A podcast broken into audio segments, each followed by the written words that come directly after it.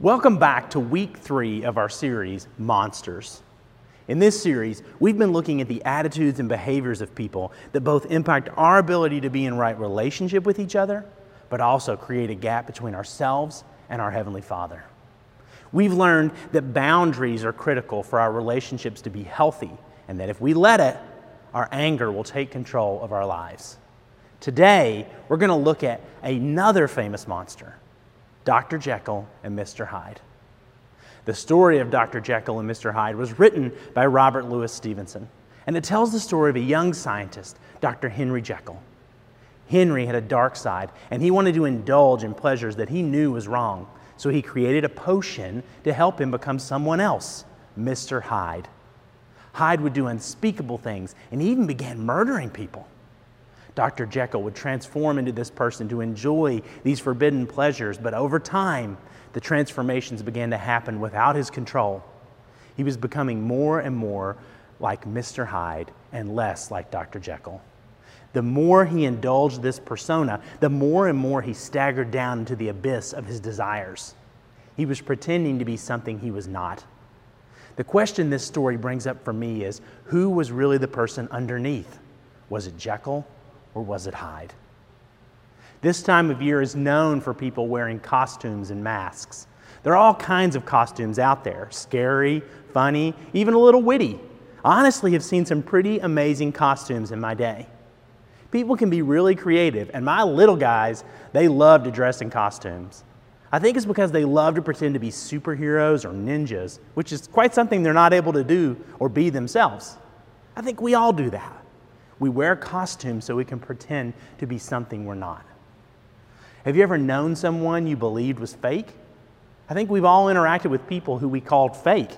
Someone who pretends to be something they're not because they want to seem friendly, important, or religious. They seem to put on an air of self righteousness and faith, but in their personal, hidden life, they're living the life of someone who does not really know God. I think we've all interacted with someone in our lives who fit this criteria. Maybe it's a friend who says all the right things and, and seems to be on your side, but you later find out is talking about you behind your back. Maybe it's a boyfriend or girlfriend who you find out is seeing someone else, or, or a spouse you've caught in adultery. It might be a pastor or religious leader in a church you attended who turns out was battling alcohol addiction for years. In the book about Dr. Jekyll and Mr. Hyde, Robert Louis Stevenson wrote, With every day, and from both sides of my intelligence, the moral and the intellectual, I thus drew steadily nearer to the truth, by whose partial discovery I have been doomed to such a dreadful shipwreck, that man is not truly one, but truly two.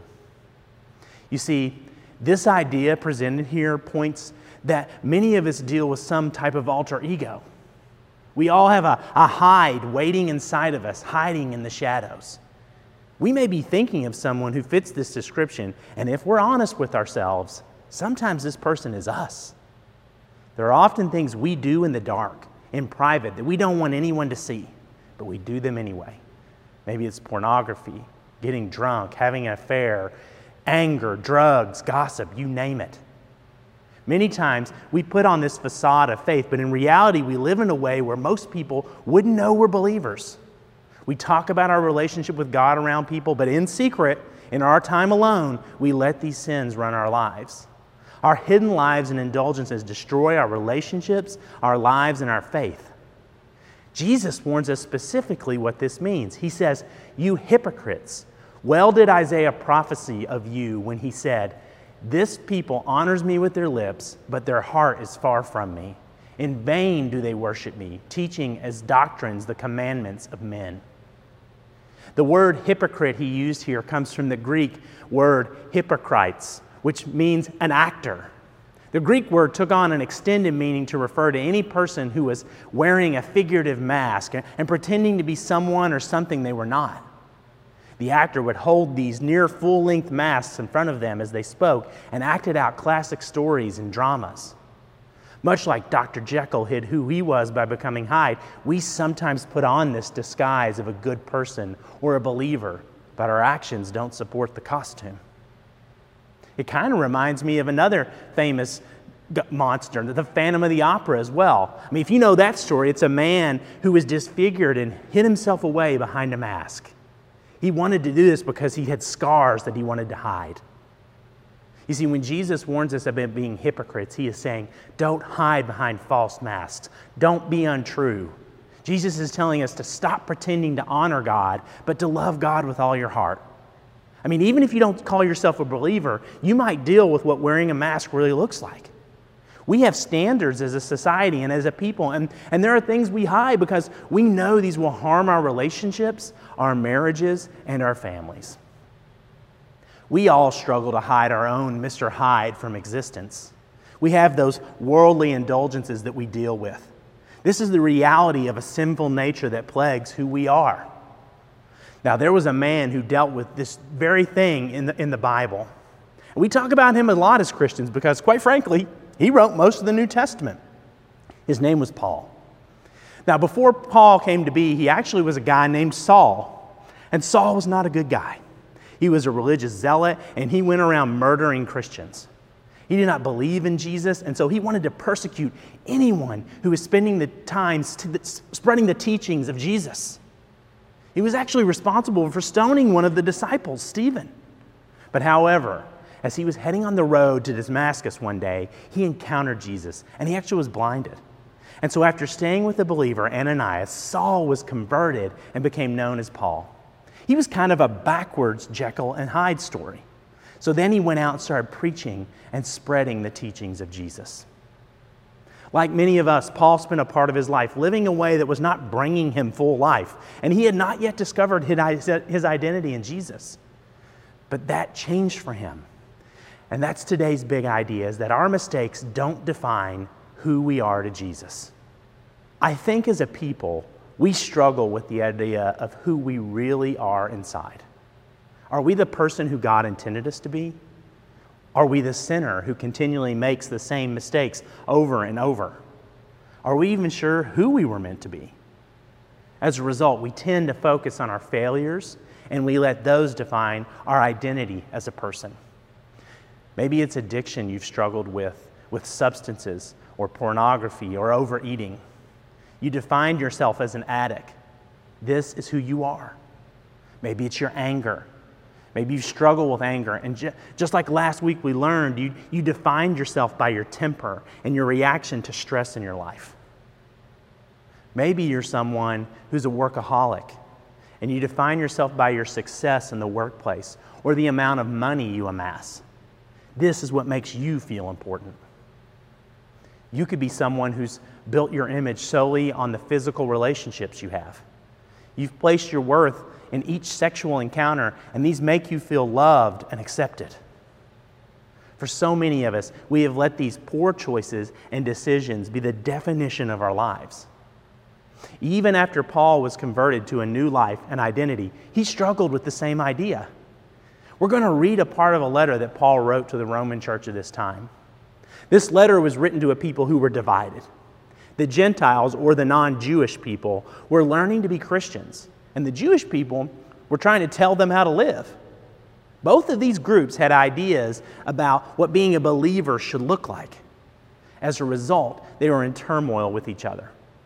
The world of their time was struggling with sickness, with anger, hate, and a governing body that was not looking out for their best interests. I wonder if we might know what that feels like. Well, Paul was trying to help these two sets of people. And one of the main things he wanted to share with them was the personal struggles they would have to work through to be able to have a full life in Jesus. Here's what Paul wrote in Romans chapter 7 For I do not understand my own actions. For I do not do what I want, but I do the very thing I hate. Now, if I do what I do not want, I agree with the law. That is good. So now it is no longer I who do it, but sin that dwells within me. For I know that nothing good dwells in me, that is, in my flesh. For I have the desire to do what is right, but not the ability to carry it out. For I do not do the good I want, but the evil I do not want is what I keep on doing. Now, if I do what I do not want, it is no longer I who do it, but sin that dwells within me. We all want to live a sin free life, but our resistance is weak. Paul is pointing that out right here. He had desires to do what is right and proper in the eyes of God, but his flesh was weak. How many of you have struggled with the willpower to do what is right being less than what you want? I know I've had my moments where I want to avoid doing the wrong thing, but my choices and my resolve have not allowed me to do this. I've tried to rely on my own strength. And this leads me to something I think we need to remember. We need to rely on God to give us strength. God is the ultimate power in the universe, and yet so many of us don't turn to Him when we need support and strength in the eye of the storm. You see, Paul, he wrote another letter to the church in Ephesus, which was another region of his time. And in this letter, he writes, Finally, be strong in the Lord and in the strength of his might. Now, we oftentimes take passages like this and, and we read them in a vacuum, and we forget other things that were happening around this part of the letter. While this passage is true and helps to understand there is a need to rely on the strength of our Father in heaven, we can also learn so much from the context of this part of the Scripture. You see, Paul wrote this letter to the Ephesian people to teach them three basic ideas God's redemptive work in Jesus Christ the unity of all believers across different cultures and people, and that we must live as a new people. Note the first thing Paul wanted them to understand that all of this comes from the redemptive work of Christ. Prior to this idea of strength, Paul made it clear to write about how our redemption comes from Jesus and not our own strength. He wrote, For at one time you were darkness but now you are light in the Lord. Walk as children of light, for the fruit of light is found in all that is good and right and true. And try to discern what is pleasing to the Lord. Take no part in the unfruitful works of darkness, but instead expose them. For it is shameful even to speak of the things that they do in secret. But with anything is exposed by the light, it becomes visible. For anything that becomes visible is light. Therefore, it says, Awake, O sleeper, and arise from the dead, and Christ will shine on you. I love that idea that what is exposed to the light becomes visible. Darkness works like that, doesn't it? I mean, when I was a kid, I was afraid of the dark. There was no reason to be scared of the dark, and, and nothing had truly ever happened to me in the dark that caused this fear, but it was still there. In the dark, you can't see what's there. In the dark, things get close to you or attack you which you cannot see them coming. In my mind, all of the creepy crawlies and monsters were living in the darkness and were just waiting for their chance to get me. Now, as adults, most of us realize these fears are irrational, but even we have those fears still. We fear the things we cannot see our addictions, our judgments, biases, hatred, pain. Sometimes we choose to live in dark places because in those places we can hide our own fears, our own mistakes, our pasts, our indiscretions, and we hope that no one will see them. Even though we think we can hide those in the basements of our lives, we let those define who we are. We have stuff in our cellar that we can't purge, and we let that hold us back. Remember the big idea our mistakes don't define who we are to Jesus. Paul, as a sinner, and as we read before in his letter to Romans, he wanted to do better, but he often struggled with the idea of being a follower of Jesus while still struggling with living the way he had prior to having his eyes open. But you see, this is not where Paul ends this letter. He goes on to share the good news of Jesus to help those people, and now us understand that there's hope in Jesus. Paul wrote, There is therefore now no condemnation for those who are in Christ Jesus. For the law of the Spirit of life has set you free in Christ Jesus from the law of sin and death. By believing in the sacrifice of Jesus and letting him into your life, we can be freed of the sin and death, and we don't have to feel the need to hide ourselves away. When Jesus looks at you, he doesn't see a sinner, he doesn't see an addict, he doesn't see a liar or a cheater, he doesn't even see the sin in your life. He sees a child of his Father who he loves dearly.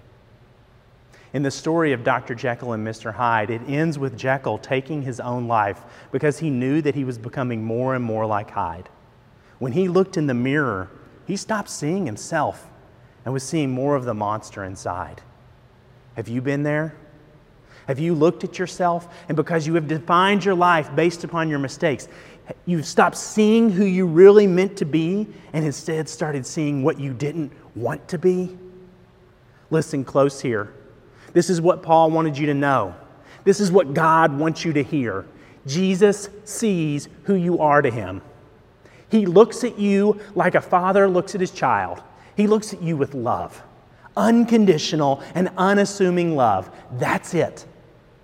You may put on masks, you may put on costumes and hide yourself from Jesus and live in the darkness, but let me tell you, it won't do any good. Jesus wants to remove the mask from your face and say, Take that mask off. Yeah, you've got scars. Stop hiding that beautiful face from me.